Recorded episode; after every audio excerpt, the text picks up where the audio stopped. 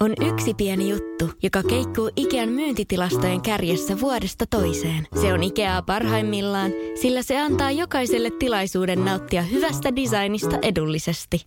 Pyörykkähän se! Tervetuloa viettämään pyörykkäperjantaita Ikeaan. Silloin saat kaikki pyörykkäannokset puoleen hintaan. Ikea. Kotona käy kaikki. Pyörykkäperjantai! Tämä on Radio Novan sunnuntai brunssi. Elämänmakuisia tarinoita ja ihmisen kokoisia unelmia. Viikon vieraan kanssa studiossa Esko Eerikäinen. Sunnuntai brunssi. Mulla on hieno vieras, arvo, arvovaltainen vieras, joka on sen lisäksi, että no erittäin lahjakas, niin mä voin kutsua häntä ystäväksi. Hän on Sini Makkonen, eli Sini Sabotage. Ai kyllä vaan. Ystävä olet myös sinäkin Esuli. Ja hyvä sellainen. Kiitos. Ihana kuulla. Hei, ensinnäkin siis tervetuloa sunnuntai brunssiin. Mä tässä siis kattelin vähän kaikkea, että mitä Sinin elämän tapahtui. Sitten mä rupesin katsoa, että voiko tämä olla mahdollista, että onko tämä Sinistä kertova juttu. Tässä oli tämmöinen kuin tota, hetkinen, mikä se uutinen Mua oli? itsekin jännittää. Siis mä, mä rupesin sittenkin jännittää, kun mä luin tämän uutisen. Tässä oli, että Sini Makkonen harjoitti kahdeksan kuukautta kristillistä meditaatiota, mutta tämä on toinen. Tää oli eri joo, Sini. Joo, mä ajattelin, että tämä ei voi olla sinä. Sä oot kyllä siinä ihan oikeassa. Joo, Sä oot kyllä siinä ihan oikeassa. Ei siis kristillinen meditaatio tai meditaatio noin ylipäätänsä, niin ei ole mun vahvin alaji ollenkaan. Oot sä ikinä harrastanut meditaatiota? Mä oon yrittänyt harrastaa Mm, sama. meditaatiota, mutta tota, mä, en, mä en oikein päässyt siihen. Joo. Mä, mä en tavallaan niin kuin pysty, mitä mä nyt sanoisin, mä en, Eikö mä ymmärrä, mitä sä meinaat, koska pääse. jengi ja kaikki on aina silleen, niin kuin, että joo, mullekin se oli aluksi niin vaikeet, mutta sitten mä opettelin ja sitten mä niin kuin valaistuin. Sitten mä olin silleen, että tiedätkö, kun mulla ei riitä aika noin pitkälle. ei, mä en, mä en jotenkin, mä en tiedä, onko se surullista, että mä en pääse siihen Mm. tilaan. Vai eikö mä niin löydä, eikö mä tunne itseni tarpeeksi hyvin, että mä pääsisin siihen tilaan. Niin. Mä, mä osaan hiljentyä, Joo. mä osaan tota, niin, rauhoittua, mutta, mutta jotenkin niin kuin, en mä tiedä. Siinä Joo, tai silleen, että tu, niin kuin mietit jotain seiskan-numeroa, vaikka 7777, niin mulla niin kuin tosi nopeasti hermaantuu silleen, niin kuin, että, että nyt mä, niin kuin, että musta tulee niin levoton, niin hermostunut, jos mä nyt lopetetaan seitsemän miettimistä, Joo. niin Mulla- on joo. parempi lopettaa. Mulla on pakko mennä aina kasiin. Hirveän kauan siis seiskas pysy. Haluan mennä eteenpäin. Ymmärtää, ymmärtää tuon. Hei tota, äh, monet, todella monet tuntee sut siitä, että sä olet tehnyt Sergeen kanssa yhtä Suomen parhaimpia podcasteja. No hei, lopeta, kiitos. Cheers, Cheers to Ugly Me, mm. joka on siis nyt, onko se nyt vuoden vanha? Joo, vähän päälle Vähän vuoden. päälle vuoden. Kyllä. Ö, mi- mikä se se alunperäinen juttu? Lähdetään, lähdetään kohta niinku perkaamaan tota sun menneisyyttä. Mm. Ota nyt eka tää, eka tää, joo. Me ei mennä siihen vielä. Puretaan tää eka. Sä rupesit tekemään podcasti Sergeen kanssa, joka on siis aika valovoimainen persoona. No pakko myöntää, joo. Niin tota, miten te ensinnäkin löysitte toisenne ja mi- mistä tämä ajatus lähti tähän Siis me ollaan löydetty itsemme ihan kuulkaa Sara Siepin syntymäpäivien jatkoilta. Että Aha. Sergei ja Ella ilmestyi sinne joskus yön pikkutunteina ja, Ja. minä siellä sitten oikein supliikkina nuorena naisena siellä lähi heti jutulle. Joo. Niin tota, heti jotenkin tultiin ihan sikahyvin juttuun. Sitten alettiin hengaa. Yksi päivä vaan Sergei oli mun luona ö, kylässä ja se puhuu jotenkin, että hän on tehnyt niin kuin tuottajana ö, podcasteille duuni joskus aiemmin. Ja Ja. sitten vaan tuli podcastit puheeksi. Sitten mä ehdotin Sergeille, että no, mitä hittoa, että pitäisikö meidän alkaa tekemään? Kun tuntuu, että niinku juttu luistaa hyvin, tai jotenkin kemiat pelaa. Ja. Niin sitten se innostui tosi paljon ja ei siitä mennyt kauaakaan, kun me oltiin sitten jo ensimmäistä, ensimmäistä nauhoittamassa jaksoa. Ja sehän on ollut siis menestystarina. Voi kai se niinkin sanoa. Sä, sä, et siis, ai, sä oot vaatimaton sen asian suhteen. Se on ollut siis todella menestystarina. Se on siis sellainen podcasti, mitä on kuunneltu tosi paljon. Se on tykätty. Se on, siitä on niin kuin mediakin uutisoinut. Koska siis fakta on se, että podcasteja on maailmanpullolla. Mm, se on totta. Ja se, että sieltä nousee esiin ne parhaimmat, niin siellä on, siellä on kyllä hyvä syynsä. Joo. Mitä sä luulet, mikä teidän syy, minkä takia te olette pompsahtanut pinnalle? Mä uskon, että meillä on ihan puhtaasti se meidän keskinäinen kemia ja se, että me ollaan kummatkin tosi, tosi suoria. Että me ei osata niinku oikein filteröidä mitään. Joo.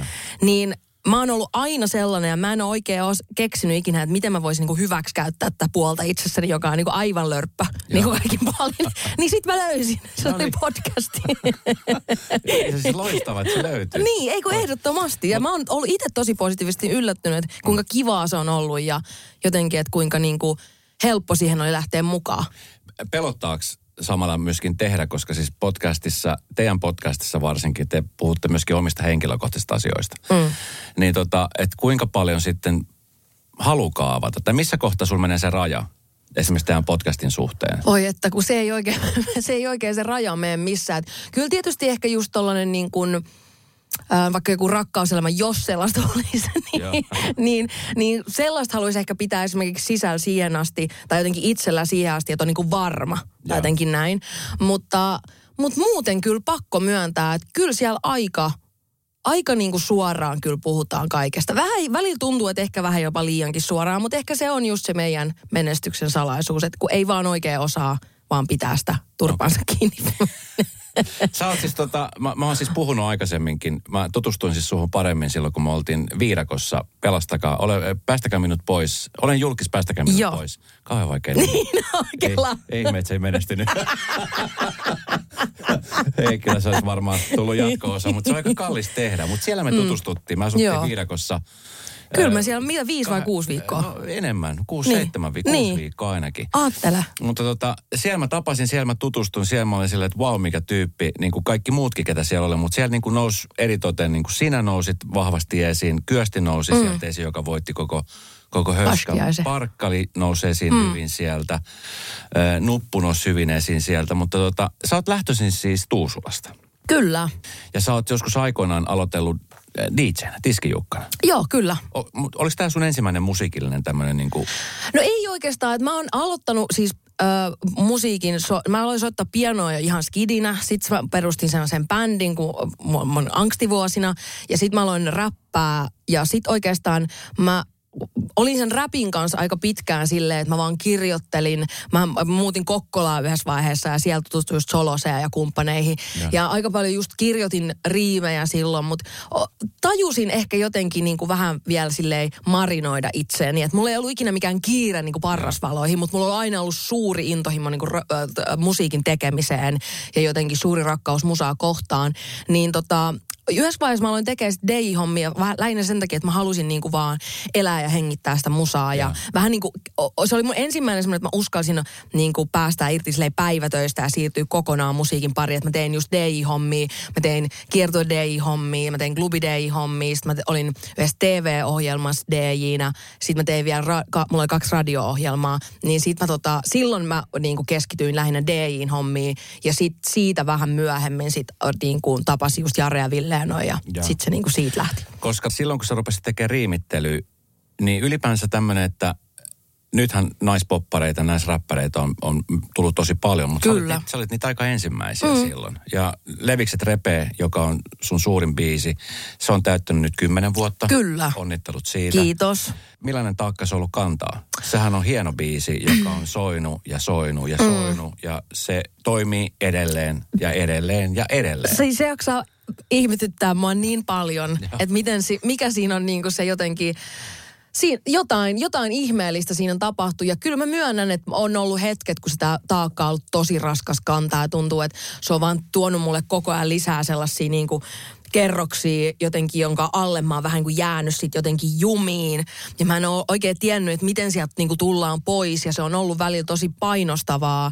Ja tuntuu, että kun ihmiset ei halua sulta mitään muuta kuin sitä vaan sitä yhtä asiaa uudestaan. Kukaan ei ole valmiita tai jotenkin mitenkään halua ottaa vastaan mitään muuta multa. Niin se oli välillä tosi niin kuin jotenkin raskasta olla. Mutta sitten jotenkin tuntuu, että kun pöly laskeutuu, ja mä tietyllä tavalla myös vähän niin kuin päästin, se oli just sitä oikeastaan sitä aikaa, kun mä olin siellä Argentiinassa ja oli ollut se korona ja kaikki, yeah. niin mä jollain tavalla niin kuin päästin irti siitä ajatuksesta, että mä oon artisti ja, ja jotenkin, että, että mun nyt pitää yrittää jotenkin tulla sen niin kuin leviksien yli ja niin kuin artistina jotenkin uudistaa itteeni. Ja sitten oikeastaan Öö, kun mä olin, alo, aloin just tekemään kaikkea muuta podia ja, ja radioa ja kaikkea tälleen, niin mun oli paljon helpompi olla, kun musta tuntuu, että mulla ei ollut koko ajan se niin puristanut mussa kiinni, vaan se vaan eli omaa elämäänsä Joo. tuolla ja mä elin omaa. Ja sitten tota, sit kun Ville otti muuhun yhteyttä, ja se itse asiassa meni vielä silleen, että Ville oli kattonut sen ö, ö, jakson, missä mä olin siellä Argentiinassa, ö, jotain itkua tihrustin, että, että kun en jotenkin tuntu siltä, että mun mus, musisoinnit on musisoitua näin, niin se jotenkin kosketti sitten häntä ja hän, hän sitten soitti mulle ja oli se, että lähde meidän kanssa niin kuin festareille. Ja. ja se oli tosi korjaava kokemus huomata, että että sit kun sulla ei enää ollut sitä sellaista painostavaa tarvetta tehdä jotain isompaa ja parempaa kuin se leviksi, että sä vaan sä menit vaan juhlista leviksiä sinne pitkän ajan päästä uudestaan, että sä näet sen energiaa ja sä näet, miten sen kaikki se hymy ja riemu, mikä ihmisillä on, kun ne saa taas kuulla sen pitkästä aikaa livenä, mm. niin sit sitä pitäisi rakastaa niin uudestaan. Että vitsi, tää on siistiä, että mä oon tehnyt jotain tällaista. Joo, ja siis Ville on Ville Kalle JVGstä. Mm. Ja tota niin, ö, niin, no siis mä itse, kun mä oon sun frendi ja ystävä, niin mä oon huomannut kyllä sen tavallaan sen jotenkin helpotuksen fiiliksen, että nyt ei ole enää pelkästään artisti siinä, vaan sä oot tehnyt paljon muutakin. Sä oot tehnyt radiota, Suomi räppi, bassolla oot tehnyt radiota, mutta sitten sen lisäksi niin sä oot ihan järjettömän kova tekemään vaatteita. Mm. Siis sä suunnittelet vaatteita, sä saatat tehdä vaikka verhokankasta itsellesi cocktail niin tota, mi, mistä tää tämmönen, niin, mistä sä huomasit, että sä pystyt tekemään tällaisia asioita? Siis mä oon tehnyt vaatteita ihan kans lapsesta, siis samalla tavalla kuin musa. Et ne on ollut ehkä kaksi sellaista intohimoa, mitkä on koko ajan vähän kulkenut niin kuin rintarinnan mun matkalla. Ja tosi kivalla tavalla myös niin kuin niitä pystyy onneksi yhdistää keskenään. Ja mä oon aina just kaikki esiintymisvaatteita tällaisia tehnyt. Mutta se on oikeastaan lähtenyt siitä, että, että, tota, että kun mä oon ollut tämmönen niin kuin MTV-skidi ja just kun Jokelasta on Jokelassa on lapsuuteni asunut, niin siellä kun ei mitään vaatekauppoja ollut. Ja sitten kun mä aina tuijotin MTVtä ja mä näin niitä upeita luomuksia niillä musavideoissa näin, niin, niin sitten mulla tuli ihan hirveä tahtotila niin kuin saada myös niitä vaatteita itse. Mutta sitten kun niitä ei mistään saanut, niin sitten mä aloin niin kuin opettelee, ompelee itse. Ja totta kai mun äiti on ollut aina tosi hyvä ö, tota, ompelija, niin vaikka se on ollut myös hänellä semmoinen niin harrastus, että ei ikinä ammatti, niin sitten äidin avulla mä oon oppinut tosi paljon tekemään. Et se kyllä kaikki on lähtenyt mun niin kuin ihan sellaisesta omasta tahtotilasta vaan saada niitä upeita luomuksia. Ja sitten mä oon vaan lähtenyt opettelemaan. Ja se on, niin kuin mä oon yrittänyt aina kaikille sanoa, että se on yllättävän helppoa, mm. kun sitä lähtee tekemään. Mutta se tuntuu tosi monimutkaiselta. Niin, siis meillä oli jossain vaiheessa himassa ö, ompelukone. Mm. Ja siis aika pitkälti se siellä pölyttyi. Puhutaan vaatetuksesta, niin nykyään onneksi second hand shopit on nostaneet aika hyvin päätä. Kyllä. Että et se on jopa muotia, että nuoret ostaa ehkä käytettyä sekuntaa, mm. tavallaan niin kuin käytettyä tavara, mitä pystyy modifioimaan. Mutta sitten esimerkiksi puhutaan, että koulussa tapahtuu paljon koulukiusaamisia sen takia, että tiedätkö, ei ole merkkivaatteita Joo. tai tällaista. Niin, miten esimerkiksi, kun sä oot Jokelasta lähtöisin? Jokelahan on, sillä on omalla tavalla niin kuin aika karukin mm. tommonen niin kuin ja kyllä mä, kyllä mä myös myönnän, että silloin kun mä sielläkin on nuoruttani viettänyt, niin kyllä siellä on aika semmoinen, niin kuin mä elin siellä hyviä aikoja, mutta silleen, jos sä jollain tavalla erotut massasta, niin noin pienellä paikakunnalla se on tosi vaikea paikka olla. Joo. Et siellä sä oot oikeasti sit todellakin silmätikkuna ja, ja niin kuin, ö, sieltä on vaikea jotenkin siellä on vaikea avartaa mieltänsä, kun kaikki on niin lähellä toisiansa ja jotenkin niin semmoinen. Että toki nyt ö, niin kuin kiitos internetin tai kiitos ja anteeksi, en tiedä kumpi vähän vaihtelee, mutta, mutta jotenkin ihmisen maailman katsomus on avartunut tosi paljon. Mutta siihen aikaan, kun mä oon siellä vielä ollut, niin, niin asia ei tietenkään ollut niin. No miten esimerkiksi sun kohdalla just tämä, että kun, kun oot selkeästi ollut hyvällä tavalla erilainen, mm. koska siis voi huonolla tavalla olla erilainen, tiedätkö, että potee huono olo tai tiedätkö, alkaa – potkimaan mummoja päähän mm. tai ryöstämään, tiedätkö, autoja, mutta sun kohdalla se, oli se tavallaan tämmöinen niin visuaalinen puolelle niin läsnä, niin koit sä jotenkin, jos, jotenkin olevas erilainen sit, sillä eristäytynyt sit porukasta, sit massasta, mikä oli, oli olemassa? Kyllä mä aina koin olevani tosi erilainen ja mä myös just se, kun mun rakkaus vaatteisiin on sitten näkynyt myös aina erikoisen pukeutumisena ja mä oon ollut aina niin kuin tälleen jälkeenpäin tosi ylpeä itsestäni, että mä pukeuduin aina silleen, kun mä halusin. Olin just, sen, just niin persoonallinen kuin mä ihmisenä oon, vaikka mä sain tosi, tosi paljon siitä paskaa niskaa ja mä, niin kuin tosi paljon tavallaan sellaista ilkeilyä ja haukkumista ja kaikkea. Niin siitä huolimatta mä aina vedin ne mm. erikoiset kledjut niskaa ja painelin sinne kouluun, niin mä oon tosi ylpeä itsestäni, että mä en antanut silloin kenenkään muuttaa mua ihmisenä tai pienentää mua ihmisenä, koska mä huomasin myös silloin, kun julkisuus tuli, niin se tuntui tosi samalta kuin se koulukiusaaminen silloin yläasteella, kun kaikki suputtaa ja tuijottaa ja naureskelee ja näin. Niin se julkisuus tuntui tosi samalta, niin mä, niin mä huomasin, että silloin, koska obviously se on sitten niinku potenssiin sata, mm. niin kuin se tavallaan se huomio ja kaikki, niin mä aloin jossain kohtaa julkisuuden takia niin pienentää itteen ja jotenkin tekee itsestäni näkymättömän ja to, kukaan, kukaan, kukaan nyt ei ärsynyt minusta ja näin. Niin, niin mä oon ylpeä, että silloin 15-vuotiaana mä pidin ne puoleni, mutta mä en osannut ihan pitää niitä silloin sen niin kuin julkisuuden tuoman niin kuin taakan myötä. Okei, okay. mutta aika jä, siis No minkälaisen neuvon sä antaisit 15-vuotiaalle? Mm. Tuollahan on tosi paljon ihmisiä, jotka, ja onneksi, nimenomaan siis onneksi on netti, joka myöskin, tiedät, se antaa näille, näille nuorille semmoista...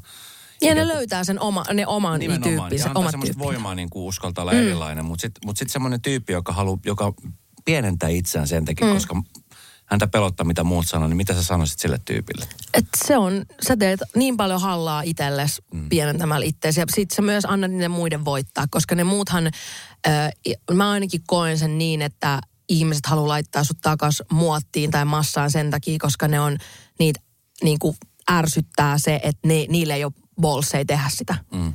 Ja jotenkin ne ei niin kuin, että niille ei niin kuin löydy sitä puolta, joka niin kuin – jotain semmoista, että niistä, niistä ei löydy sitä semmoista persoonallisuutta, joka saisi niistä, joka saisi ne esiin sieltä massasta, niin silloin ne haluaa pienentää kaikki muut myös sinne samaan niin kuin lokeroon. Niin mä, mä oon aina pyrkinyt jotenkin tsemppaan nuoria siinä, että olkaa omi itsenne ja uskokaa siihen omaan sisäiseen ääneen. Niin kyllä. Miten he sitten siinä sun kohdalla, kun, kun se julkisuus tuli ja varsinkin ton Levikset Repen jälkeen sä olit niin kuin joka paikassa. Sä olit mm. keikolla, sä olit festareilla, sä olit telkkarissa, sä olit siellä, täällä, tuolla. Niin miltä sitten yhtäkkiä tuntui se, se julkisuus?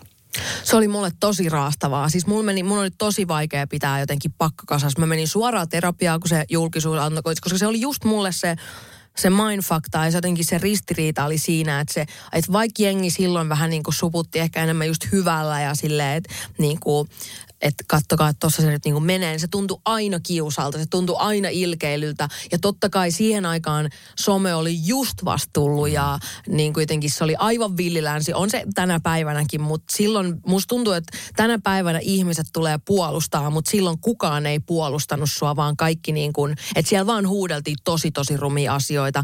Niin ehkä se jotenkin, että se on vielä niin kuin mustaa valkoisella, että se ei ole niin kuin sanahelinää, joka katoo sinne, vaan se jää aina sinne ikuisesti ikuisiksi ajoiksi mustaa valkoisella mm. ne il, ilkeät ja innoittavat asiat susta, niin mun oli, mä myönnän sen, että mun oli tosi vaikea jotenkin cope with it, että et se vei multa monta vuotta aikaa, mutta nyt musta jotenkin tuntuu, että mä oon niin kuin, ö, ekaa kertaa pitkästä aikaa tosi semmoinen niin kuin ehjä ja sinut itseni kanssa.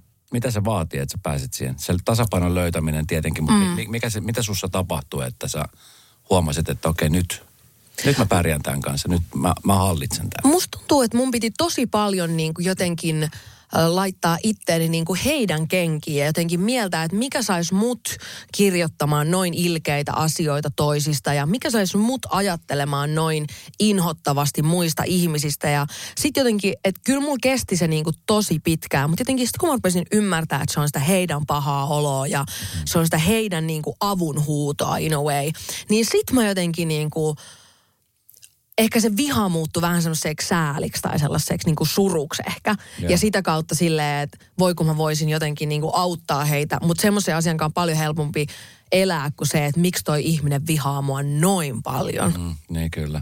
Se on tosi outo ajatus. Tosi, mä en ole tehnyt toi ihmiselle yhtään mitään. Miksi? Oletko muuten ikinä tavannut sellaisen ihmisen, joka on, joka on esimerkiksi kirjoittanut? Oot, oot niin kuin, onko ne koskaan tullut kasvatusta? Tai oletko koskaan tavannut tämmöistä tyyppiä? No kukaan ei ainakaan sille tullut sanoa, että mä huomasin silloin, kun Ihola-ohjelma vaikka niin tuli, niin Joo. mä sain lukemattomia, siis oikeasti kymmeniä, varmaan satoi viestejä, missä niin kuin jokainen viesti alkoi näin. Mä pidin sua sinne ihan kusipäänä, mutta nyt kun mä katson tätä ohjelmaa, niin vitsi miten ihana ihminen sä oot. Ja sekin on niin jännä jotenkin, kun olisi paljon kivempi, kun olisi vaan tullut sanoa, että vitsi, onpa ihana yllätys, että kuinka makea tyyppi sä oot, kaikkien pitää aina kuitenkin päästä sanoa se, että mä luulin, että sä oot aivan mulkku. Kyllä. niin sit on vähän silleen, että okei, okay, no, että mä ymmärrän, että se tulee hyvästä paikkaa, ne haluaa saada sen pois sydämeltä, ne ajattelee hyvää, mutta sit siinä on aina vähän niin kuin se, että ymmärrät se just, että sä itse niin kuin ilmoitit tässä, että et, mm. et sä niin kuin et ole kauhean avarakatse niin. Just niin. näin. Siis tää, just nimenomaan tämä niin sanottu kehu, joka tulee niin. sieltä semmoisena pakettina. Mä siis tunnistan tuon saman, koska silloin kun tämä radiopersona löytyi, niin sitten ihmiset alkoi laittaa viestiä, että sä ootkin ihan mukava niin. jätkä. Silleen, että Mä oon aina ollut mukava jätkä. Sä et vaan halunnut nähdä Niin, sitä musta. Niin. Kyllä. Et nyt näkyy jotain, mikä sua miellyttää. ja Joo. Nyt sä koet sen semmosena. Tota niin, äh, niin, niin kuin sanoit, sä oot ollut Iholasadassa mukana, mikä on siis tämmönen, näit, tai, taisi olla ihan ensimmäisiä reality-ohjelmia, jossa henkilöt kuvasi itse itsensä ja, ja aika, aika niin kuin henkilökohtaisia asioita. Mm. Siellä on, no muun muassa ollut mun ex Marttiina, siellä on ollut Sara, siellä on ollut vaikka ketä, niin, Joo. niin miten, mi- miten sä suhtaudut nykyään esimerkiksi tämmöisiin realiteihin? Sä olit, itse asiassa me oltiin samassa... Äh, Me some- ravataan koko ajan samoissa. Some, sometähtien pä, Sinkkuelämää. sinkkuelämää oli, oli tämmöinen myös, missä, missä pohdittiin sitä sinkkuutta mm. ja, ja tavallaan sitä, sitä elämää. Mutta miten suakin pyydetään varmaan yhtä jos toisenkin ohjelman, mm. niin miten sä nykyään suhtaudut näin? Mulle teki, mä oon tosi kiitollinen niin kuin tosi TV-ohjelmille siitä, että, että mä sain niin kuin sen oman persoonan esiin. Että mulle ne on tehnyt tosi hyvää. Hienoa, että sä sanot Joo. näin, koska yleensä kun, jos joltain kysytään, niin on sille, että mä en missään nimessä halua mennä. Mm. Ja sitten se on niin kuin kirous monelle, mutta silti moni menee niihin. Mm. Ja tämä on musta niin kuin aika ristiriidassa, mm. koska mä oon samaa mieltä kuin sinä. Joo. musta tota niin, se on paras tapa just näille, mä en pelkästään näille ihmisille, jotka on silleen, että aah, sä ootkin ihan hyvä tyyppi, vaan, vaan kaikki, koska tota, esimerkiksi some-sinkkujen ohjelmasta tuli mulle tosi paljon palautetta, jossa nämä ihmiset ymmärsivät, että aha, okei, tämän takia tämä on sinkku, ja nyt mä ymmärrän myöskin, minkä takia mä on sinkku. Joo. Että tavallaan he näki itsessäänkin jotain oivalluksia. Kyllä. Niin se on hyvä, että sanot noin. Todellakin. Pelottaako sua, jos sua kysytään näihin ohjelmiin? No ei oikeastaan. Että kyllä mä silleen mietin, että mitkä on mulle jotenkin, että mitkä, mitkä antaa mulle jotain. Että siinä pitää olla aina myös se kulma, että mä saan siitä itse jotenkin jotain. Että vaikka just se Argentiinan reissu, se, se tuli ehkä silleenkin hy, niin kuin tosi hyvää väliin. Että mä en tiedä, olisiko mä uskaltanut lähteä, ellei mä olisi just siinä kohtaa niin kuin puolitoista vuotta tuijottanut koronan takia seinää. Ja sitten kun joku soittaa, että lähdetkö kuudeksi viikoksi tai seitsemäksi viikoksi Argentiinaan, että joo, milloin mennään. Niin mä oon tosi kiitollinen, että se tuli just siihen hetkeen, koska jos mulla olisi ollut kauheasti kaikkia duunijuttuja, tiedätkö, tälleen näin koko ajan, niin, niin mä en olisi välttämättä uskaltanut lähteä, mutta just se, että kun mulla ei ollut niin kuin oikein siinä kohtaa mitään, niin se antoi mulle, se reissu antoi mulle niin paljon, se kasvatti mua ihmisenä, mä löysin itsestäni su, niin kuin paljon puolia. Se on, mä uskon, että se on silloin tosi suuri merkitys myös niin kuin mun tämänhetkiseen minään. Musta tuntuu, että mun itse tunto niin kuin, tai itsevarmuus kasvoi siellä, kun mä uskalsinkin tehdä asioita, mutta mä ajattelin, että mä en uskalla tehdä. Ja jotenkin se, että mä pärjäsinkin ihmisten kanssa, mulla oli hirveä pelko siitä, että, että niinku käykö tässä vähän niin kuin koulussa, että sitten jotenkin mä jään niinku yksin ja kukaan oikein ymmärrä mua ja näin. Niin se tosi monella tavalla oli mulle niinku korjaavaa. Ja sitten vielä kun mä lähdin siitä suoraan sit just JVGn kanssa niinku festareille, niin musta tuntuu, että se koko vuosi oli mulle tosi semmoinen niinku korjaava kokemus. Niin jos se tosi TV-ohjelma antaa myös mulle henkilökohtaisesti jotain, niin mä oon silleen niin kuin aina, aina messissä. Mm. Ja mä toivoisin, että ehkä se myös vähän se stigma niiden, tai se stigma niiden niin kuin sen tosi TV-sarjojen niin kuin uskottavuuden ympäriltä vähän katois. Mm. Kyllä. Että jengi jotenkin vieläkin pitää sitä vähän semmoisena niin kuin, niin kuin ei ota, tai niin kuin, ei, no, okei, tänä päivänä mun mielestä ne on nyt niin kuin ehkä siinä arvossa, kun ne kuuluisikin olla. Ja Kyllä. jengi katsoo tosi paljon tosi Kyllä. TVtä. Siinä ei ole mitään järkeä. Kyllä. ja mä ymmärrän sen ihan täysin. Mä oon myös ko- koukuttunut moniin tosi TV-ohjelmiin. Kyllä. Radio Novan sunnuntai brunssi. Semmoinen TV-ohjelma, missä sä olit mukana äh, sekä hakemassa sinne, mutta myöskin sitten ihan niin kuin siinä penkissä istumassa oli Idols silloin mm. aikoinaan, kun tuli. Ja tota niin, se oli se kausi, jossa sä olit, se oli muun muassa Jussi Kuusysi muistaakseni. Joo, ja Rasmuksen Lauri ja Jone. Lauri ja, joo, Jone. Ja se oli se kausi, kun Alma löytyi sieltä. Joo. Niin mi- mitä muistoja sulla on siitä, siitä kaudesta? Siis vitsi, se oli kyllä pakko myöntää, että kun se tuli just siihen niin kuin, kun Levikset tuli huhtikuussa, niin mä olin kesäkuun alussa, mä istuin siinä penkissä. Että se, niin kuin, ka- Se meni niin kuin se meni niin kuin näin. todella nopea. Että mä olin niin kuin itse aivan vielä ulapalla. Mulla oli vasta eka sinkku tulos, että tälleen niin kuin jälkiviisana voisin sanoa, että eh, se ei ollut ehkä se paikka, missä mun olisi pitänyt sillä hetkellä olla. Ja mä, myön, ja mä y- ymmärrän sitä, että kun ihmiset oli, mä olin just niin kuin kuukauden ollut vasta esillä ja mulla oli kuukauden ollut biisi, vaikka se oli lista ykkönen, mutta kuitenkin, niin mä ymmärrän, että ihmisen oli tosi vaikea niin kuin niellä sitä, että mä istun siinä sanomassa niin kuin, Joo. niin kuin artistiksi haluville ihmisille, että sä, sä et nyt ole hyvä tässä ja tai mitä ikinä. Mutta siis miksi? Koska sä oot just tavallaan päässyt sen myllyn läpi Niin. ja sä olit nyt siinä myllyssä. Niin. Mun mielestä se on paras mahdollinen asetelma No siinä. se on kyllä, no joo, noin kun sen ajattelee, että se on kyllä ihan totta. Mutta mä niinku ymmärrän ehkä se, että miksi ihmiset vierasti sitä, että mä oon siinä. Mutta silleen, että sehän on totta, että kun sä oot just se on, sulla kaikki on ihan tuoreena siinä edessä, niin se on hel- paljon helpompi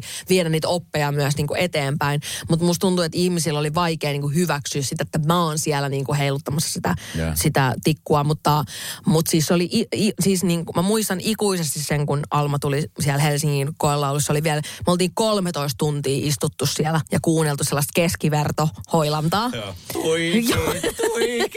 Tähtäinen. Öö, joo, ei jatko. Joo, ei jatkoa. ja sitten sille Alma oli yli toisiksi vika tai jotain, joka tuli siinä päivänä. Me oltiin kaikki jo siellä, kun Jussi oli lähtenyt jo menee, sillä oli keikka. se oli vaan silleen, että ää, mä oot se, mulle riitti. Niin, sit, niin se, että siellä oli Alman, Alman kaltainen tyyppi niin kuin, mukana, niin oli jotenkin tosi piristävää. Erika Viikman oli my- myös siellä. Oliko? Oli, niin, oli. olikin, Joo. joo. joo. Kyllä, totta. Et meillä, meillä oli siellä silleen kyllä jotenkin tuntuu, että siellä oli tosi hyvä, hyvä gängi kasassa. No aika hyvä. Hei, mutta siis joskus sä hait sinne ohjelmaan itse. Joo, siis joskus, mä olin ehkä 16-vuotias silloin. Me- Mitä silloin tapahtui? No mä en ollut todellakaan millään pienemmälläkään taas, koska mä en ole koskaan ollut se, niinku semmoinen, se oksain kirkkaan satakieli, että se ei ole niinku se ollut koskaan ehkä se. Mä en ole laulukilpailut, jos sen takia mun juttu, mä koen, koska mä oon niin kuin, Mä oon taiteilija ja biisin tekijä ja Joo. tulkitsija enemmän kuin semmoinen tekninen, tiedätkö, niin kuin tekninen laulaja. Ja mä oon myös ehkä sille, että mä ty- mun mielestä mä oon myös itse tykkään kuunnella artisteja, joilla se tulkinta on enemmän läsnä kuin se tekninen osaaminen. Nämä on täysin makuasioita. Mutta tota, mut mä olin joo, mä olin 16-vuotias silloin ja tota, Öö, mä pääsin siitä ekasta läpi, mutta sitten jotenkin se kaatui siellä, sit se oli mikä teatteri viikonloppu Joo. vai mikä ikinä. Mutta siis toisin niin kun, mä oon tosi ylpe- tai kiitollinen siitä, että ne näki, että toi Mimmi ei ole valmis vielä. Koska Joo. mä en todellakaan ollut. Joo, kyllä. En millään tasolla. No hei, millaista oli sitten se räppääminen silloin, kun sä tajusit, että, että okei, tässä on, mä osaan tehdä riimejä. Mm. Missä kohtaa sä uskasit itse ruveta räppäämään? No mä aloitin itse asiassa yllättävän nuorena kirjoittaa, että me tehtiin jotain silloin siihen aikaan, kun mikseri oli vielä kova juttu, niin meillä oli semmoinen mikserihitti, missä mä lauloin kertsi ja siinä oli kaksi kundia, jotka rappas. Ja sen, sen, sil- silloin muistan, että mä aloin niin kuin ensimmäisen kerran kirjoittaa. Tämä on just silleen, että mä ollut ehkä 16, se- ehkä 17-vuotias silloin. Ja sitten mä olin 18-vuotias, kun mä muutin Kokkolaan ja tota, ää, mä rakastuin se poikaa siellä ja muutin sen perässä sinne ja sitten just tutustuin Solosäänoihin. Mä aloin siellä niin kuin ekan kerran oikeasti kirjoittaa ja me julkaistiin sitten meidän ensimmäinen levy, se taisi olla 2004. Niin silloin mä oon niinku nauhoittanut ekat riimit. Mutta sitten mulla me kesti vielä, mä sen jälkeen vielä tein kauheasti kaikkia muita. Sitten mulla oli jotain elektrorockibändejä ja sitten oli just tämän DJ-hommia ja tälleen. Että et sitten se jotenkin jä, aina vähän niinku jäi ja sitten se aina nosti uudestaan pintansa. Että et mä oon lapsesta asti, mä oon rakastanut kirjoittaa niinku runoja. Et se on ollut, mä tiedän, että se on ollut aina mulle tommonen niinku rimmailu on ollut aina mulle niinku ihan lapsesta asti tosi vahvasti verissä. Niin, niin jotenkin mä oon se on ollut tosi kiva, että mä oon käynyt tosi monta eri reittiä, aina palannut sitten sen rapin pariin. Että se on ollut aina ehkä mun se kore jotenkin. Joo. Mutta sitten kuitenkin halunnut aina ammentaa kaikkialta muualta hirveästi kaikkea. Niin mä oon mielissäni siitä, että mä annoin itselleni noin paljon aikaa. Koska mä uskon, että mä en olisi niin nuorena vielä, niin musta ei olisi ollut, niin kuin, mulla ei olisi ollut vielä oikein mitään annettavaa. No, mulla on pakko kysyä, siis mua kiinnostaa se tosi paljon, että mi- miltä se tuntuu sitten, kun sä teit sitä? Sä olit kumminkin aika yksinäinen siellä niin kuin siis naispuolisena. Mm. Että teitä, teitä ei ollut hirveän monta. Mm-mm. Vai oliko yhtäkään sun lisäksi? No ei silleen oikeastaan ainakaan missään niinku majorille tai it, mihin olisi itse edes niinku törmännyt.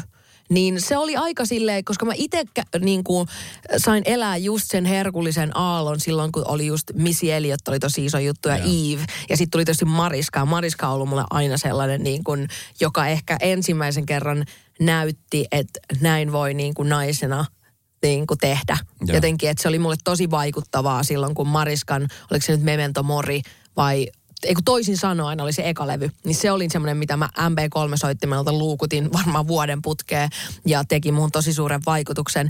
Niin sit kun siitä kuitenkin meni vielä varmaan kuusi vuotta. Et mä olin just onnistunut tulee vähän ehkä semmoinen niinku aallon pohjasta. Joo. Että kun kuitenkin kaikki, genre, ka- kaikki niinku tyylijutut ja genret tulee aina vähän semmoisia niinku aaltoina, niin mä ehkä just satuin ehkä pomppasta sieltä niinku pohjalta tavallaan ylös. Ja sitten tuntuu, että kaikki levyyhtiöt yritti sen jälkeen niin kuin kissojen ja koirien kanssa etsiä, että missä ne mimmiräppärit on.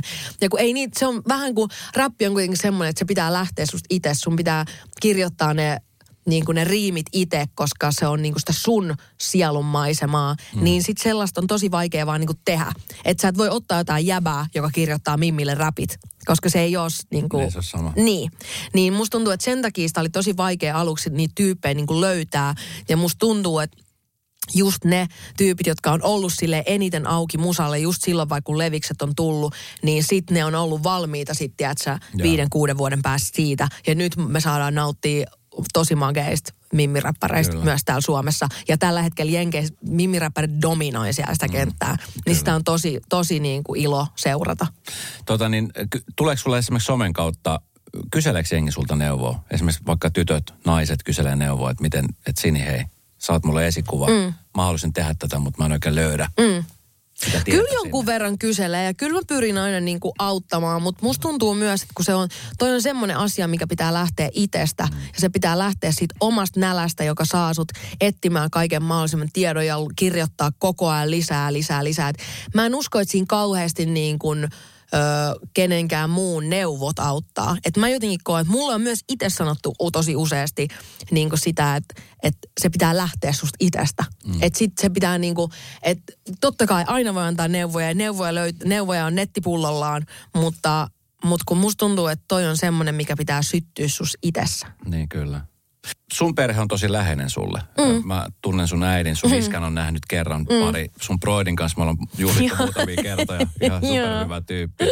Tota, niin, onko se aina ollut sun tukena ja turvana niin kuin kaikissa tilanteissa? On, on. Ja. Siis mulla on ollut perhe niin kuin just se, että silloin vaikka just sen Öö, jotenkin mä koin se ensimmäinen vuosi leviksien jälkeen toi mulle semmoisen tietynlaisen just burnoutin ja se kaikki julkisuus ja kaikki oli mulle liikaa. Mun pää ei niinku kestänyt sitä niin se, että mun perhe oli koko ajan niin lähellä ja mulla oli koko ajan e, jotenkin, ehkä mulle myös oli tosi vaikeaa sen ens, ensimmäisen vuoden aikana huomata, kuinka vaikka niinku ystävienkin käytös muuttuu silloin, kun sulla tulee tosi paljon julkisuutta ja ne alkaa yhtäkkiä kohtelee sua eri tavalla ja koko maailma kohtelee sua jo eri tavalla. Niin sitten kun sun ystävätkin alkaa kohtelee sua eri tavalla, niin se on tosi yksinäinen ja kolkkopaikka olla ja sä et oikein tiedä, että miten tässä niin kuin näin pääs käymään, niin se, että sulla on niin kuin perhe edelleen kohtelee sua ihan siinä samana sininä kuin aina ennenkin, niin se on ihan tosi, tosi, siis kultaakin kalliimpaa. Ja tuo on hyvä pointti, koska siis yleensä äh, ihmiset miettivät, että onkohan sillä noussut kusipää mm. nyt, kun se on julkisuudessa ja sillä biisit pyörii tuolla ja muuta. Mutta mut yleensä se menee niin, että se ihmisen asenne sitä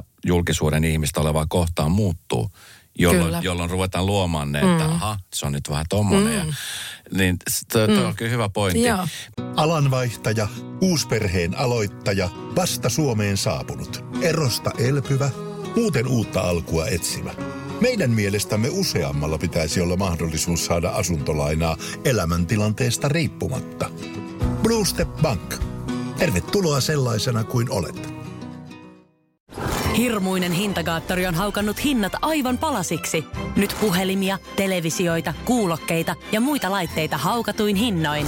Niin kotiin kuin yrityksille. Elisan myymälöistä ja osoitteesta elisa.fi.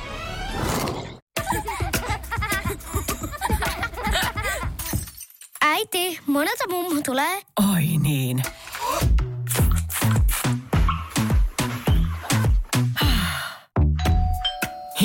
Puhdasta. Luonnollisesti. Kiilto. Aito koti vetää puoleensa. Miten tota, musta oli ihanan suloista. Mä mietin silloin sitä hetkeä, kun, kun tota, niin me silloin sinne viidakkoon saatiin ottaa jokainen oma henkilökohtainen tavara. Ja mm. se sun henkilökohtainen tavara oli semmoinen sun isän tekemä semmoinen MacGyver, tämmöinen kynsileikkuri mm. kautta. Mä olin silleen, että vitsi, että Mä haluan olla tommonen faija. Niin, jep. Eikö se ollut? Se oli semmoinen kynsileikkuri kautta. Joo, siis se liimas yhteen tai hitsas yhteen, kun mun oli pakko saada, kun me tosiaan kun saatiin yksi tavara ottaa, Kyllä. niin mä halusin ton sen, äh, mikä se on, mikä se nyt on, mustapää, mustapää semmoinen äh, rinkula ja sitten mä halusin pinsetit. Pinsetit. Joo, niin sit iskä hitsas ne yhteen. kummankin mukaan. Niin, ja sit piti olla peili, niin se hitsas vielä se peili siihen kiinni. Niin mulla oli semmoinen niin kuin jono asioita, jotka oli vaan hitsattu yhteen, niin että Nero. mä sain ne kaikki mukaan. Nero. Ihan siis Nero. Mutta mä oon, mä oon tosi kiitollinen mun isälle, että se raukka on joutunut rakentamaan mulle kaikenlaisia juttuja, kun mulla on tosiaan vähän niin kuin tämmöinen äh, mun mielikuvitus ja Joo. mä haluan aina luoda kaikki uusia asioita, niin sitten äh, mun isä on tosi useasti ollut apuna. Mä esimerkiksi kerran me tehtiin semmoinen eläinmusavideo, missä äh, kaikki ne, me kaikki mimit oli puolettu niin kuin kissaksi ja meillä oli kaikki semmoinen oma miljöö Ja. Siis siinä musavideossa ja me siis tapetointiin sinne va- valofirman studiolle yksi huone ja siis, ja sitten mä halusin itse roikkua niin kuin puussa. Et kun mä olin pantteri, niin pantterihan nukkuu puussa, Joo, obviously. kyllä, joo. Niin mun faija kävi hakea siis semmoisen mäntypölky, joka painoi 200 kiloa. Joo. Ja se toisen pakettiautolla sinne valofirmalle. Ja sitten se niinku semmoisilla nosto, jollain se nostojutulla ne nosti sen niinku ilmaa. Ja se roikku ilmassa se, se 200 kiloinen män, männynpölkky. niin kyllä mä sanoin, että kyllä mun faijakin on joutunut kaiken näköistä niinku tekee, kun Sini haluu roikkuu puusta sen musavideossa. niin, niin sit kato, kun ei levyyhtiö tuu vastaan, niin isi tulee. Easy hoitaa. Miten muuten, mi- mistä sun ajatukset esimerkiksi biiseihin tai vaatteisiin tai esimerkiksi podcasteihin, niin miten, mm. miten ne syntyy? Pyörikö sulla koko aika niin kuin ajatuksia päässä? Aika paljon pakko mennä, että iltaisin, kun sä pistät silmät kiinni. Niin mähän on niinku yrittänyt miettiä, että mikä olisi sellainen järkevää, että, että kun koko ajan pitää aina niinku, tiedätkö, ava, avaa silmät, jotta puhelin ja kirjoittaa asioita ylös. Että miten niinku, sit musta tuntuu, että sit se, just se unen, un, uni karkaa koko ajan kauemmaksi. Mutta mä oon tosi semmoinen, mä tykkään tehdä sellaista mielikuvitustyötä tosi paljon ja mä tykkään sukeltaa kaikkia sellaisia mun omi, omia mielikuvitusmaailmoja ja musta tuntuu, että sieltä ne tulee ne aina kaikki ne sellaiset, ainakin ne kaikki hulluimmat ideat ja sitten ne alkaa vähän niin kuin elää mun päässä omaa elämää ja sitten osa toteutuu ja osa ei toteudu, mutta, mutta aika paljon, aika paljon ihan just silleen ö, pohtimalla tätä maailmaa. Mä oon välillä jopa ihan niin kuin ajatellut, että onko mun jotenkin tehtävä tässä maailmassa vaan niin kuin pohtii tätä elämää ja luoda siitä niin kuin taidetta. Mm. Vai, onks, vai mikä mun niin kuin tehtävä täällä on. Mutta se on jotenkin niin kuin, mä oon aina saanut siitä tosi paljon. Mutta sitten myös niin kuin, mä rakastan tosi paljon elokuvia ja musaa, niin sieltä kyllä aika paljon myös tulee sitten kaikkia niin kuin, varsinkin vaatteisiin liittyviä ideoita.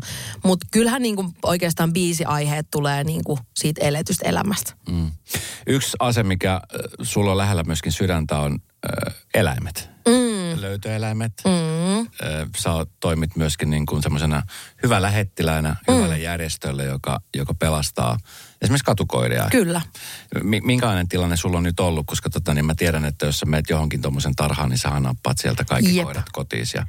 Se on totta. Onneksi tolleen kun asuu niinku keskustassa, niin mä, kun jotenkin pitää aina ajatella sitä eläimen parasta, niin, niin mä jotenkin koen, että, kun mä, että sit, jos mulla olisi nyt oma piha ää, niin kuin, ja vähän isompi kämppä, niin se olisi täynnä koiria. Se olisi ihan fakta. Mutta mut ensinnäkin just Laila, mun, mun rescue-koira, niin hän ei voi sietää muita koiria.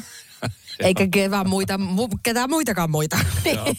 niin sekin on aika semmoinen, että, että mä en tavallaan halua niin kuin hänelle niin kuin hänen elämästä tehdä inhottavampaa sen takia, että mä ottaisin lisää koiria. Mutta siis kyllä mä, niin kuin, mä haaveilen joku päivä.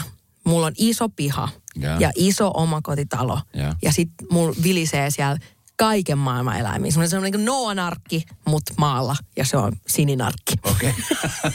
Hyvä unelma. Se? Toivottavasti että se toteutuu. Siis mä toivon tosi paljon. Tuota, niin, koska mä muistan joskus, no siellä viidakossa kun oltiin, niin mm. tota, joku sanoi, että oli käsikirjoitettu juttu, kun, kun äh, me, muistat, kun me kerättiin rahaa järjestölle ja sovittiin, että se, joka voittaa, niin sitten hän silloin kyösti antoi se siihen järjestölle, Joo. mitä halusi.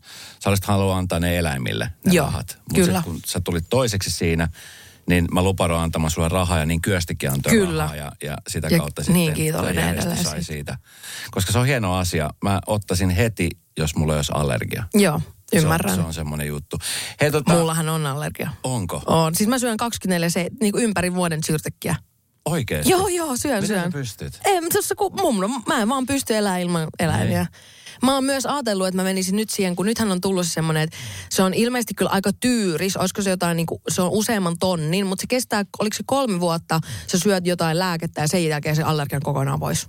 Okei. Okay. Niin mä oon vähän suunnitellut, että mä lähtisin nyt siihen, koska toi loputon syrtekin mussuttaminen alkaa niinku kyllästyttää. No varmasti. Mut- mä olin siis nyt viikko hoitamassa mun eksän koiraa ja mm. nyt kun sillä lähtee sitä karvaa tosi paljon, mm. niin se on... Mä, mä siis voisin kuvitella sen tuskan niillä ihmisillä, keillä on tiedät, se rakkaus eläimiin ja sitten on se paha astma. Mm. Että sen, sen kanssa eläminen on, se on tosi, tosi hankala. Se on tosi hankala. Ja välillä mä myönnän, mä mietin, että onko tässä niinku mitään järkeä. Mutta kun en mä niistä eläimistä pysty luopuukaan, niin Joo. sit turha sitä miettiä, kun se, se ei niinku auta mitään. No, se on lopputulos on sama. Niin, kyllä. Mutta silleen niinku, että kyllä mä niinku itsellekin, kun ääni on niinku työkalu ja tälleen näin, niin onhan se tyhmää niin kuin silleen, että se, mm. ö, sit niin kuin sitä omaa, omia, omia hengitysteitä ja tälleen niin kuin kiduttaa tolla tavalla. Mutta sitten taas mä koen, että toi on mulle vaan niin terapeuttinen asia, mm. vaikka niin kuin koira. Että jos mulla ei olisi mitään siellä kotona, niin en mä tiedä, mä varmaan jäisin sinne vaan makaa loppuelämäksi. Niin. Tai jotenkin, että se on kuitenkin se, minkä takia sun on paljon helpompi nousta aamulla ja tiedätkö, tälleen näin, niin, niin mä koen, että se on niin se henkinen puoli on siinä niin vahva, että mä oon sit valmis ottaa se Joo. fyysisen kärsimyksen siitä. Tota, niin yksi asia, minkä sä oot myöskin löytänyt ö, omaksesi on radion tekeminen. Sä, mm. sä oot tehnyt bassolle ja Suomen räpille, oot tehnyt aika paljon kaiken näköisiä tuurauksia ja sijaisuuksia ja sit sä oot ollut siellä kesällä ja Joo. nyt sä menet jouluksi sinne. Joo. Niin tota, ö, millaista se on ollut löytää se radion tekeminen? Sä on, sä on maailman hieno laji. Se on maailman hienoin laji ja jotenkin se vaan sopii mulle tosi hyvin. Ne aamuherätykset do, ei sovi kauhean hyvin. Mä en ymmärrä, miten kukaan pystyy koskaan niihin tottumaan. Mutta Tota... tota, Kimmo Vehviläinen on 25 vuotta. herra Jumala. Katso, se näyttää 150 vuotta.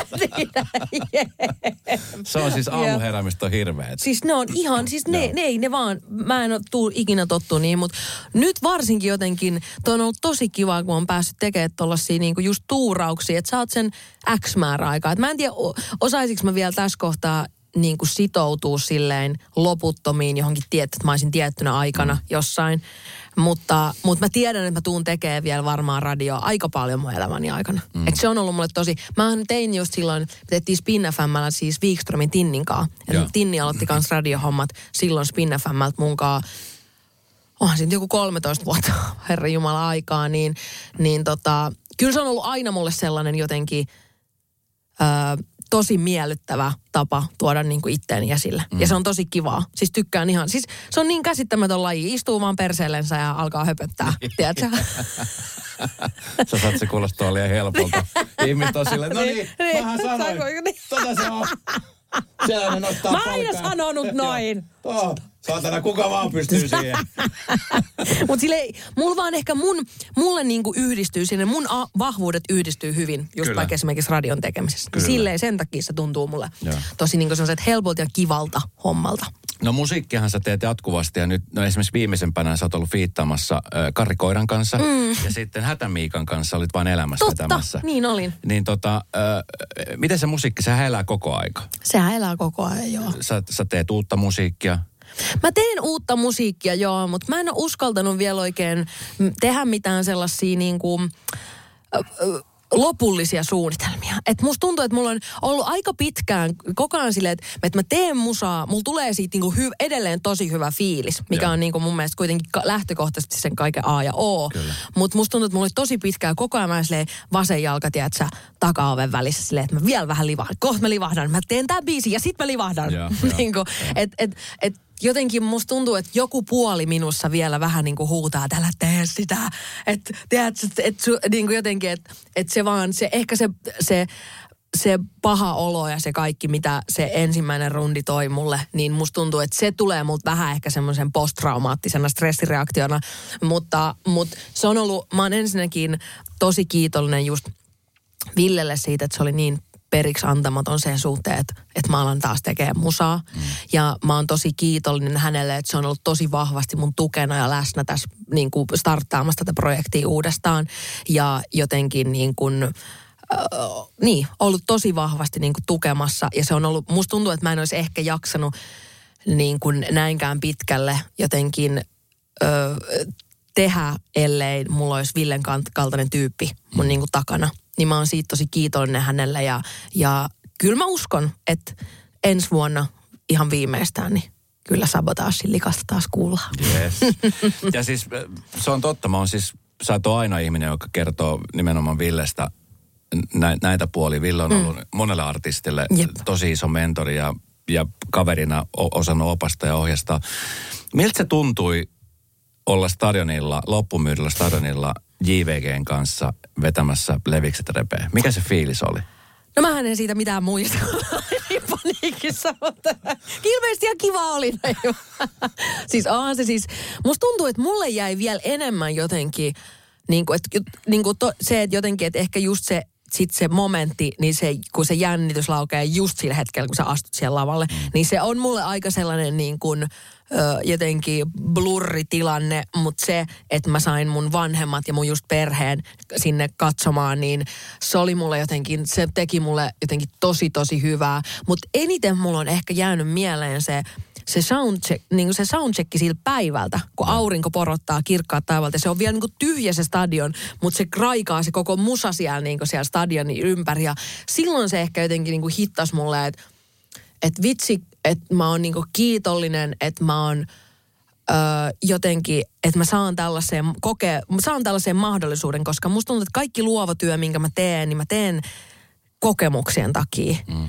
Ja se oli vaan semmoinen kokemus, mitä mä uskon, että mä en tule ikinä enää mistään saamaan, niin mä pidin sitä jotenkin tosi lähelläni tosi pitkään ja vaan niin kuin jotenkin syleilin sitä, että, mm. että mä oon ollut tuolla. Että joo, vaan mä oon ollut yhden biisin verran, mutta mä oon ollut tuolla. Sä ja se ollut. Energia, mikä siitä ene, niin kuin yleisöstä tulee, kun sä astut siihen lavalle, niin pff, ei sitä voi, sitä ei voi verrata niin kuin yhtään mihinkään. No kyllä. Niin ja sitten jos kuka tahansa voi laittaa silmätkin ja miettiä, että miltä tuntuu olla siellä lavalla mm. vetämässä se yhden biisin, joka kaikki tietää, joka jokainen varmasti laulo siellä stadionilla. Joo. Ja siellä valot ja vitsi, vanhemmat kattoo ja kaverit kattoo Joo. ja 50 000 muuta ihmistä kattoo siellä, niin On se ihan. Vitsi. Niin, jep. äh, miksei mulla ole mitään biisiä. no eikö nyt lähdetä tekemään yksi? Tota niin, äh, tässä nyt syksy lähestyy. Te teette, kuinka monta jaksoa te teette aina viikossa Sergein kanssa? Me tehdään aina yksi viikosta. Halutaan, Yksi. että se on tosi sille ajankohtainen. Että kun mä tiedän, että osa, osa tykkää taas tehdä silleen vaikka kolme, neljä putkea. Mutta kun mä haluan jotenkin aina, tai mä oon kokenut sen ehkä itselle ainakin parhaimmaksi silleen, että me just aina ke, ke, niin kuin viikon ajan aina kaikki ajatuksia ja tapahtumia, mitä nyt on ikinä ollut, ollut se viikon aikana, niin just kirjoille muistiinpanoihin ja sitten me, me lähdetään purkaa sitä aina niin kerran viikossa. Joo. Et jotenkin musta tuntuu, että nyt toki, no siis Sergeihän matkustelee paljon, että sen takia me tehdään välillä niin kuin enemmän putkeet. Nyt hän on esimerkiksi Japanissa. Japanissa mä katsoin jo, että Joo, ja varmaan jossain ihan toisella puolella kahden viikon päästä. Ja se on ihanaa, että hänellä on niinku tällainen suuri intohimo matkusteluun siinä, missä mulla on suuri imo- intohimo, vaikka nyt just musaan. Niin, niin se ammentaa myös tosi paljon meidän bodyin sieltä, Joo. mikä on tosi kiva.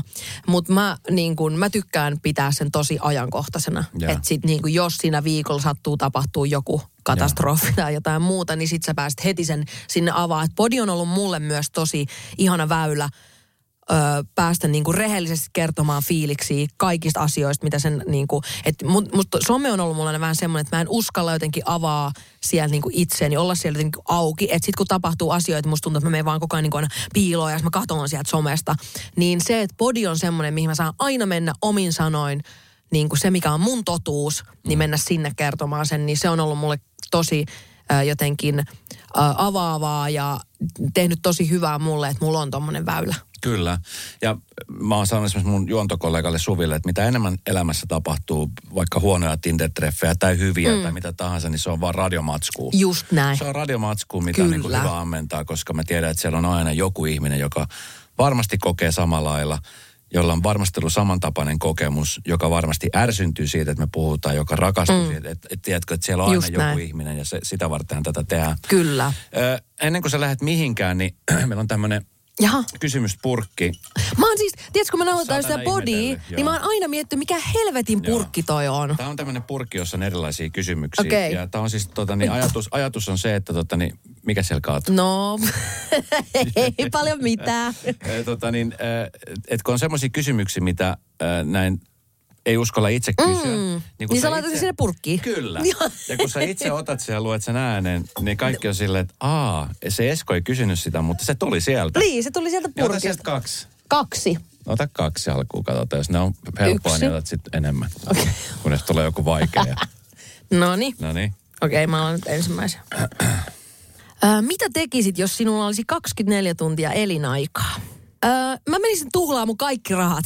mä pistäisin ihan, ensinnäkin mä joisin ihan hirveät jurrit. Aha. Ja sitten mä lähtisin shoppailee, Okei. tiedätkö? Ja söisin jotain tosi hyvää ruokaa. Okei. Ja ottaisin äidin mukaan Joo. myös. Että äidin kanssa jo, juotais jotkut Joo. kivat skumppajurrit. Joo. Sitten me mentäisiin johonkin, tiedätkö, just johonkin LVn kauppaan, tyhjentäisin sen kokonaan. Sitten mä menisin syömään Ai, jotain. sulla on he- noin paljon rahaa. No, äidin rahat myös. Ah. Okay. Mikä sen takia mä otan sen äidin mukaan. Okei, hyvä. No niin, okei. Seuraava. Kivoin ja ikävin palaute, mitä olet saanut urallasi. Voi, kun niitä, sitä palautetta on tullut niin perkele paljon, että tota... Oletko tullut immunikselle palautteelle? Tai Oon. Sä niin kuin... Ja mä väi, välttelen sitä myös okay. ihan loputtomiin. Että mä myönnän, että mua ei niin kuin, että mä välttelen vaikka just sitä DM, sitä, mihin voi kuka vaan kirjoittaa mitä vaan. Mä välttelen sitä kuin ruttoa. Että Joo. niin kuin, se on tosi, tosi sääli, että se hyvä palaute myös siitä jää tosi useasti niin kuin lukematta. Mutta mä huomaan, että mulle on tullut siitä, just siitä leviksien jälkeisestä palautetulvasta, tullut semmoinen niin kuin, vähän sellainen PTSD, että mä välttelen Joo. niin kuin palautteen lukemista ihan loputtomiin. Ja se on, jengihän nykyään laittaa, kun ne haluaa laittaa mulle palautteen, ne laittaa sen Sergeille. Kun ne tietää, että Sergei vastaa. Okay. Niin sitten Sergei on että hei, että sulta kysyttiin, tai, tai hei, tämä tyttö tykkäsi tosi paljon siitä sun jutusta. Joo. Onpa kiva kuulla, että et Sergei on nyt mulla tämmöinen niin kuin viestin välittäjä. No jo, jos tämä auttaa mitenkään, niin mä haluaisin antaa sulle neuvon. Kato, mm. mä oon esimerkiksi ollut joskus sellainen, että kun sanotaan, että vaikka parkkisakko jos tulee, Niin. niin mä oon yleensä ollut sellainen aikoina, että kun se parkkisakko oli siinä ikkunassa, mä olisin, että voi saatana. Joo, Niin mä aina otin sen parkkisakon, rutistin sen ja heitin helvettiin. joo. Koska mä tiesin, että joka tapauksessa mä joudun Sit- sen maksamaan mm. myöhemmin, mutta että nyt, mä, en- nyt ärsyttää niin paljon, että Joo, ja tota niin, sit, sit se pyöri koko aika päässä ja sitten kunnes tuli sitten joku korotuslappu ja Niin. sitten se piti maksaa, Maksaa, Ja, se, ja tavallaan se, sen prosessin kesto oli sitten niinku siitä päivästä, kun mä sain sen sakon, sinne asti kun mä maksin sen satto kestää puolitoista kuukautta, kaksi kuukautta. Ja mä tajusin, että se oli koko aika tavallaan siellä niin kuin jossain, Niin. jossain siellä, tiedätkö, mytyssä jossain. Mutta sitten mä tajusin, että okei, että mä saan sen sakon, mä otan sen, mä maksan sen saman tien niin. Se on hoidettu, mä heitän pois ja sit mä en kuule enää sitä enkä näe mitään. Niin palautteen suhteen sama juttu, että mä silloin aikoinaan välttelin sitä DM. Joo. Mä poistin sieltä viestit. Mä tajusin, että siellä saattaa esimerkiksi olla joku tärkeä viesti. Niin, eikö se siinä just on? Tai joku yhteistyö tai joku, tiedät, että sä haluat ottaa yhteyttä jollain tärkeällä mm. asialla. Niin mä avanneen, luenneen tarvittaessa. Ja Joo. sitten jos sieltä tulee joku huono palaute, mä luen sen, mä katsoin, että aha, okei. Mutta sitten samalla kun se sakko, kun se on maksettu, niin se sa- saman tien unohtuu. Että tavallaan se saattaa ehkä pyöriä Totta. siellä mun päässä sen 20-30 sekuntia, että mä katsoin, että aha, mitä Niin. sä kynsilakkapelle siellä yrität tehdä Niin. vaikutusta johonkin. Sitten mä luen sen, mä oon silleen, että okei, sitten seuraava. Niin tavallaan se on jo unohtunut. Okei. Ja sitten se unohtuu. Sit Toi se on jää. muuten hyvä vinkki. Kyllä. Ja sitten se, sit se vaan niin kuin jää. Ja, ja sitten sitä kautta mä oon opet, opettanut itseäni niin kuin suodattamaan tavallaan sellaiset, Onko sulla jotain tiettyä niinku aikaa vaikka, et, et, koska mä en pysty esimerkiksi illalla nukkumaan menoa mitenkään. ei niinku sit, ton- sitä kannata illalla Niin. eikä aamullakaan Niin. heti ensimmäisenä. Niin, et ettei just menee mene päivä pilalle, Vaan niin. sillä niin kuin jossain vaiheessa päivää, että et sekin on vähän sillä, että sit just tiedät se jonkun vaikka ennen kuin meet vaikka treenaamaan tai mm. ennen kuin lähdet vaikka lenkille, niin sä luet sen viestin. Sitten sä oot silleen, että aha, okei. Ja, ja yl- yleensä mulla niin kuin, mä en enää mieti niitä ollenkaan. Oikeesti? Et sit mä luen sen, mä oon silleen, että aha, okei, toi oli sitä mieltä, fine. Sitten sieltä tulee seuraava. Se saattaa ollakin mukava viesti, sitten se saattaa jäädä pyöri päässä. Mutta siinä on myöskin se, että tavallaan ne mukavatkaan ei, että mä oon opettanut siihen, että ne, ne mä suoratan ne sille. Mutta vastaako niille jotain vai niinku, luokse sä vai sä annat olla? Ei, mä annan olla. En ikinä vastaa. Niin, että sä et ole semmoinen, koska Sergeihän on esimerkiksi semmoinen, että se vastaa aina kaikille, että on se sitten niinku hyvä tai huono tai jotain sit väliltä, niin hänellä tulee aina Ihan, semmoinen ihan niinku... että se jaksaa, mutta niin. se Niin. on sitten taas semmoista vähän niin kuin... Niin. Suvihan on myös sellainen, että jos tulee joku vaikka ikävä palaute, Niin. niin hän vastaamaan silleen, että älä, älä Joo. jaksa nähdä vaivaa. Että kun tämä ihminen... Niin kun sitähän se vähän niinku toivoo, Niin, että sä huomioit hänet. kyllä. Ja sanot, että sä teit väärin. Ja toki yleensä Suvikin on tehnyt se niin, että kun hän on vastannut tälle ihmiselle, Joo, sit se pyytää vähän niinku anteeksi Kyllä. jälkeen. Joo, eikö se on ihan totta. että se saattaa mm. tavallaan niin kuin vaan haluta sen huomioon. Kyllä. Mutta, tota, mutta sitten taas, että kun erilaisia tapoja kerätä Kun se on huomiota. mulle jotenkin vaan aina ollut vähän vaikea niin kuin tuossa somessa ollut just se, että kun se palauttaminen, antaminen on tehty mun mielestä vähän niin kuin, että se on mun mielestä edelleen niin kuin outoa, että kuka tahansa ihminen tässä maapallolla pystyy tulee laittaa niin kuin ihan mitä vaan sulle ja sit sä niin kuin näet se vähän niin kuin reaaliajassa. Mm. Niin se on jotenkin mun vaikea niin kuin sisäistää sitä, että, että niin kuin, että et miksi se on ok. Mm. Että kuka vaan voi sanoa mulle ihan mitä vaan, milloin vaan, ja mun pitää hyväksyä se. Niin kyllä. Kyllä. Et ennen vanhaa kuitenkin, niin kuin, jos sä halusit antaa ihmiselle palautetta, on se hyvä tai huono tai niin sä vaikka lä- lähetit kirjeen levyyhtiöön tai tiedät sä johonkin, tai vaikka Bauerille.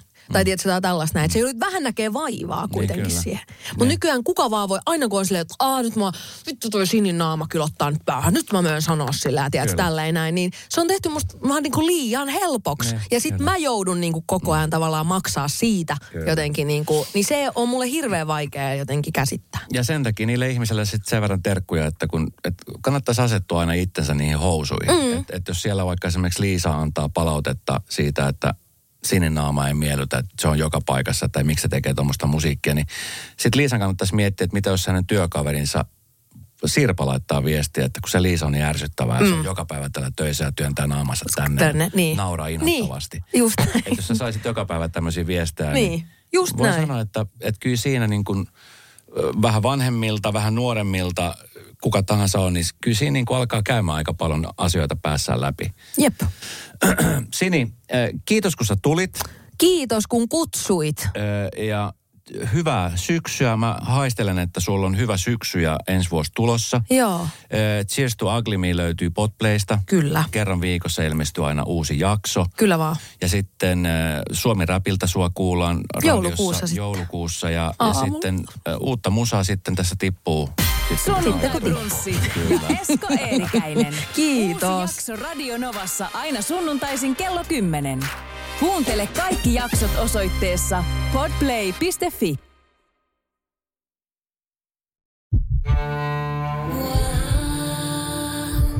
First One. Ensimmäinen kyberturvallinen ja käyttäjäystävällinen videoviestinnän ratkaisu Suomesta. Dream Broker. Hei!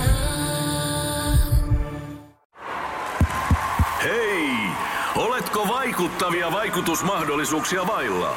Vaikuttaja on sähkösoppari, jolla voit vaikuttaa omaan sähkölaskuusi. Jos vaikutuit, aloita vaikuttaminen. Vaasan sähkö.fi kautta vaikuttaja.